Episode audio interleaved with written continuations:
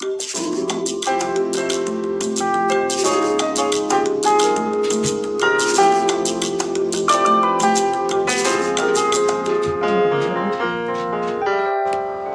チャンネル。こんばんは。こんばんは。12月20日火曜日です。犬が、うーんって言っちゃいましたね。オープニングで。うーん。いい感じです。はい。はい。ご無沙汰してますお。久しぶりでございます。失礼いたしまし忙しかったもんね。た。うん。土日なく働いておりました。お疲れ様でした。ね、もうなんだかね、今日が何曜日なのか全然わかんない感じ。12月20日火曜日です。火曜日なんだって感じね。まあ、もうあと残り10日。いや、そうなの。あれもこれも、やってないよって思っちゃう。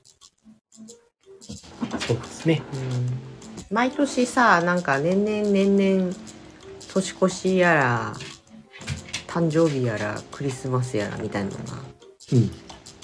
瞬く間にやってくる上に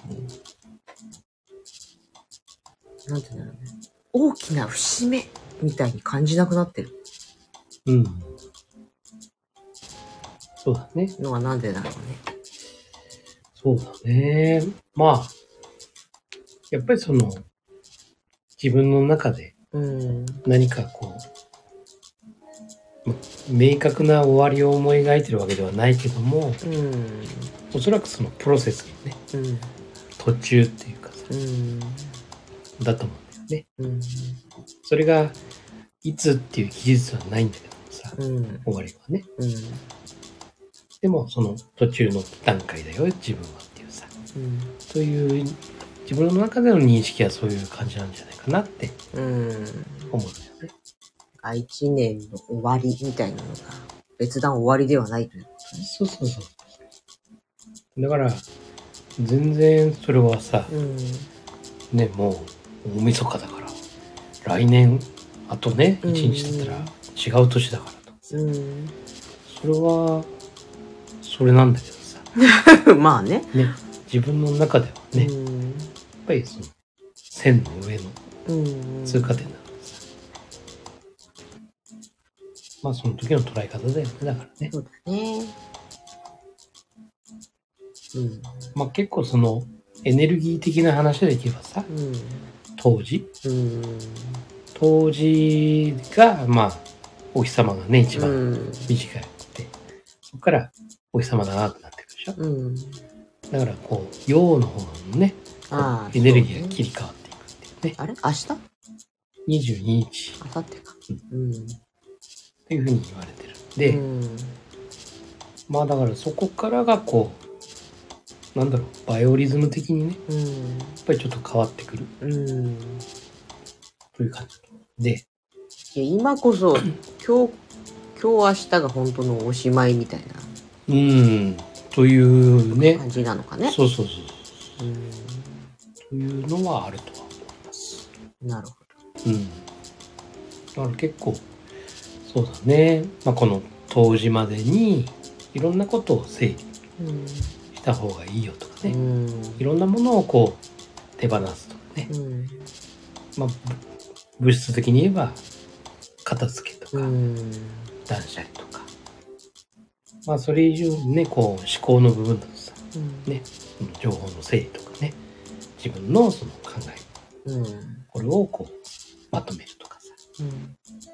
まあそういうのを、この当時までにね、うんやっとくと、またそこは開けた後のね、うん。自分のその進むっていうところがね、うまあひ非常にそこからこう次元が上昇していくとかね、ん。なるほどね。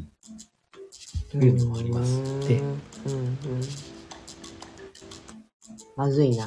デスクが散らかってるわ、今。いや、それね、まあ仕事もどちらかってるものもあるしさ、うん。本当だよね。ね。まあでも一個一個、ね、その方向性っていうかさ、それをきちんとつかめていれば、うん、うん、いいのかなって。やっぱり部屋の片付けとかもそうだし何でもそうだけどやっぱりリセットする時間みたいなのね。うん。確保するっていうことがうん。第二領域。そう。最優先事項。そう。なのかもしれないよね。そうどうしてもね目先のことに追われて書類はあちこちに積み積み上がり、うん。また後で使うからといって出しっぱなしにし、うん。みたいなね、うん。そうなんですうん、そうすると環境が散らかると思考も散らかるしそうです。思考が散らかると環境も散らかるそうなん。まあやっぱり思考の整理。うん。うん本当に思考から始まる。うん行動と結果が出てくるからね。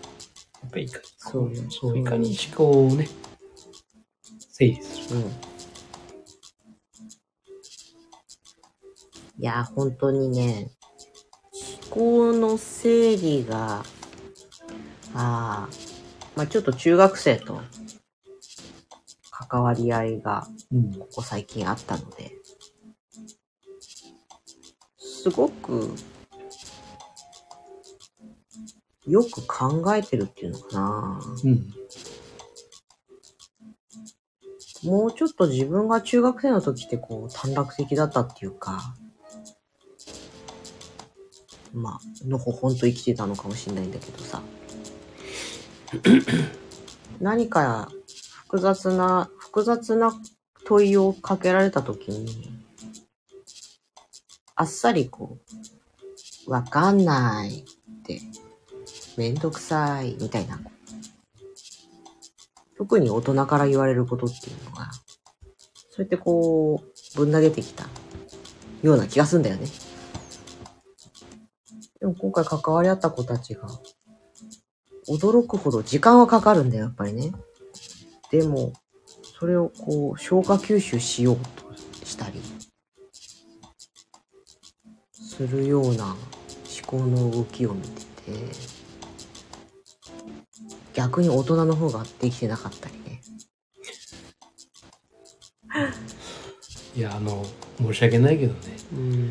今の子供たちの方が優秀ですようん。ねやっぱり私も50超えてますけどうん。もう明らかにね当然ながら我々の時代のねうん。同い年うん。のねそのこと例えばそれが5歳の子でうん。かんもう今の5歳の子の方が上回ってます、うん。まあやっぱりその環境っていうのもね大事なんだけども、うん。ただねこれもねまあその家庭環境にもよるのかもしれない、うん。もしかしたらねそうだね。まあそういうのも影響はあるんだけども、うんで、も全般的に見ても非常に考えてるうん。みんなうん。ね。ねあのーおっしゃる通り時間はねうん。ちょっとかかるけども、うん。なんかこうその時間もしっかりね、そうだね。うん、考えた中での、うん。ね、そういう対応だったうん。りとかさ、考えだったりとかするわけだうん。非常に本当にあのーやっぱり思考という部分のねうん。方が我々はあんまり考えてなかったっていうかそうなんねだよ。あのー行動の方がそう先そうそうそうそうそう。そうなんだよね。まあ、慎重だっていうことではなくって、らうんまあ、考えたりする時間を持つことを厭わないっていうのかな。まあ、それを許してくれる環境がもしかしたらうちらの時にはなかったのかもしれないね。うん早く答えを出せと。うんもしくは周りに合わせろとか。うんこうなんだからこうなのよと。うんだから、つべこべ考えるんじゃなくて、この言われた通りにしろみたいな。うんそういうことを言われなくなっているからこその思考の深さなのかもしれない。そうなんだよね一生懸命だよ。うん。なんか、一瞬怠けてるように見える。うん。だけども、実はその間ってのが、すごい考えてるんだよね。うん。うん。ちょっと犬が暴れ始めましたね。本当だから、ある意味真面目うん。真面目だし、真剣に生きてる。うん。で、多分、大人以上に、ちょっと将来に対してのね、うん。不安っていうそうだね。なんかその、別に、我々のようにさ、うんいやー、ね、来月大丈夫かなとかって例えばね、そういう不安じゃないと思うんだよね。具体性はないんだけど、なんか、不安だな、うん。みたいなね。やっぱりそういうものを抱えながら過ごしている子供たちうが多いのかなって思うんだよね。まあ、それだけ我々大人がね、うん。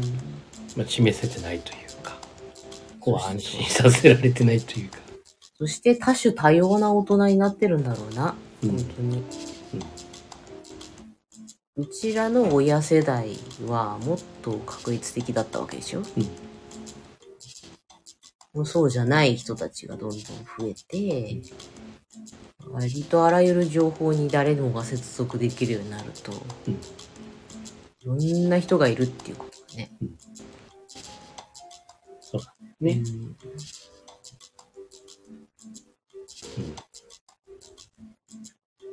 まあ本当にね。子供たちは、まずはそうね。家庭環境。そうだね。ね。うん。思うわ、ほんと。親である時間はそして本当に短いよね。短いよね。うん。だから死に物狂いでやっても、もちろん2人、3人、4人、5人ってさ、すごい増えていけばいくほど、うんトータルで子供にかかる時間っていうのはすごい長いくなっちゃうでしょ？う、とは思うんだけど。うん。まあ、それでもその一人の子子に関わる年月っていうのは。想像以上に短いよね。そうそうそう。またね、意外と覚えてるんね、この。お子様が。そうそうへえ。そう。ね、大人ってさ、そうね。数あるうちの一つでそうそうそうそう。消去されるけどね、記憶から。そう。子供ってのは覚えてるからね、うん。非常に。覚えてる。うん。あの時あんなこと言ったじゃないか。でね。そうそう。そういうのね、今でも、やっぱり、ね、数十年経ってもさ、うん。覚えてるよね。覚えてる。自分がそうだから、自分だって子供に覚えられているわけよ。そうそう。衝撃を受けたことっていうかね。そう。そう。心が良くも悪くもすごく動いたことっていうの。そうだね。うん、うん。取り留めのない話になってますけど。なんか話したいことありました？当時が近いんですよ。あ、なるほど。またそこに戻る。そうそうそう。まあだから本当にあのこれからね、うん。まあ人それぞれうん。自分がね、どうありたいうん。というのを考えるタイミングうん。だと思う。やっぱり忙しくてこう流されてしまううん。というのもあるとは思うんだけど。でも、どうしたいのか、うん。どうなりたいのか？まあそれは仕事の面でもそうだし、家族の面でもそうだし、プライベートな趣味の面でもそうだし、どうなりたいのか？というものを。やっぱりね、子供、中学生とか、うん。まあ高校生になるとね、うん。もうペロンペロン出てくるから、うん。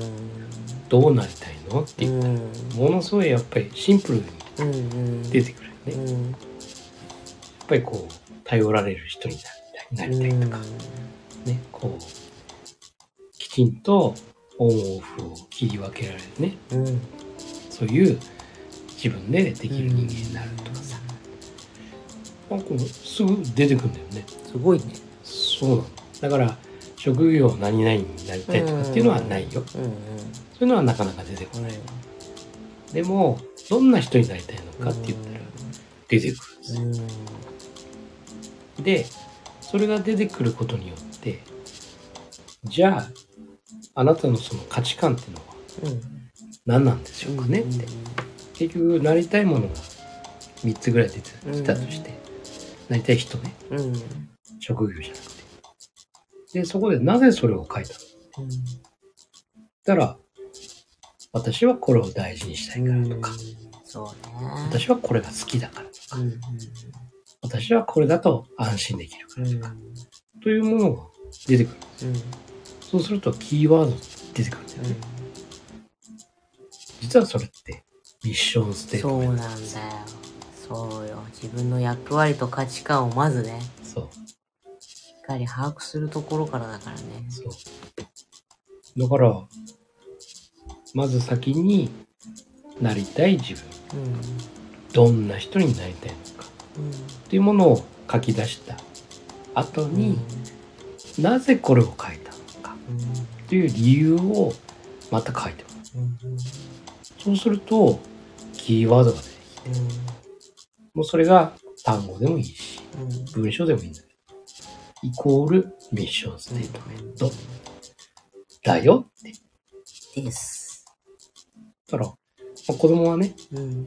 ミッションステートメントなんつってもね、よくわかんないね。うん。まあ、使命、うん。それと宣言ってうん。っていうと、ああ、なんとなくわかる。うん。まあ、自分がこう、やることというか、自分が、ああ、こういうものが自分の中で大事なんだなっていう、それを表明するっていうかね。それは人に対してっていう部分もあるけども、自分自身に対してだよね。宣言っていうのはね。というものを、やっぱ子供の方が立ってやすいってうん。いうかね。あ本当に、ああ、きこう、ファシリテートしながら、ああ、すんごいシンプルにすんごい出てくるし、うわ、すんごいいっぱい書いてるんだよね。うん。まあ画面上だからわかんないんだけども、めっちゃくちゃ書いてんだよね。うん。すんごいなーって。だから大人だといろんな経験してるから、そうだね。いろんな制限かけてんだよね。うんやっぱりこれ、こうは言ってもできないよね、みたいなね。ね。という、このブロックうん。があるんだなって。でも子供っていうのはそこまでないから、うん。まあその前にね、こう自分の制限かけてるものを、パラダイムをね、うん。まあこう、パラダイムシフトしていくっていうものをこう、知った中でね、そうやって進んできてるから、まあより素直に出てくると思う。うん。まあ本当に子供の方がよりうん出てきやすい。だから本当にね、もう子供の頃にね、この7つの習慣ちょっとね、そうだね。うん。まあ理解できるうん。本当にこれが習性というか習慣というか、癖というか、そうそうそうそう。そういうふうにね、もうものになっちゃえばさ、誰が何も言わなくてももう自動的に行くよね。うん、行く。そしてそれは人生だけじゃなく、例えば仕事で配属されたとか、何か役割を与えられたとか、子育てだとか、友達関係だとかっていう、すべてに役立っていくからね。そうそうそうなんです。だから本当にこういうものを早い、早い段階っていうか、まあ早くても遅くてもいいんだけどもね、大人になってからでもいいんだけど、本当にあのー自分への宣言っていうかさ、そしてそれを見えるところに置いといてほしい。本当に。だから、いいの。あの、見えるところに置いてて、それが一つの風景になってもいいの。でもさ、それが当たり前だよね。うん。これってね、その潜在意識の中にうん。入ってってんですよ。うん。潜在意識の中に入れば、本当にもう自然とうん。行動に移ってい。くんだよ。うん。無意識の中でね。そう。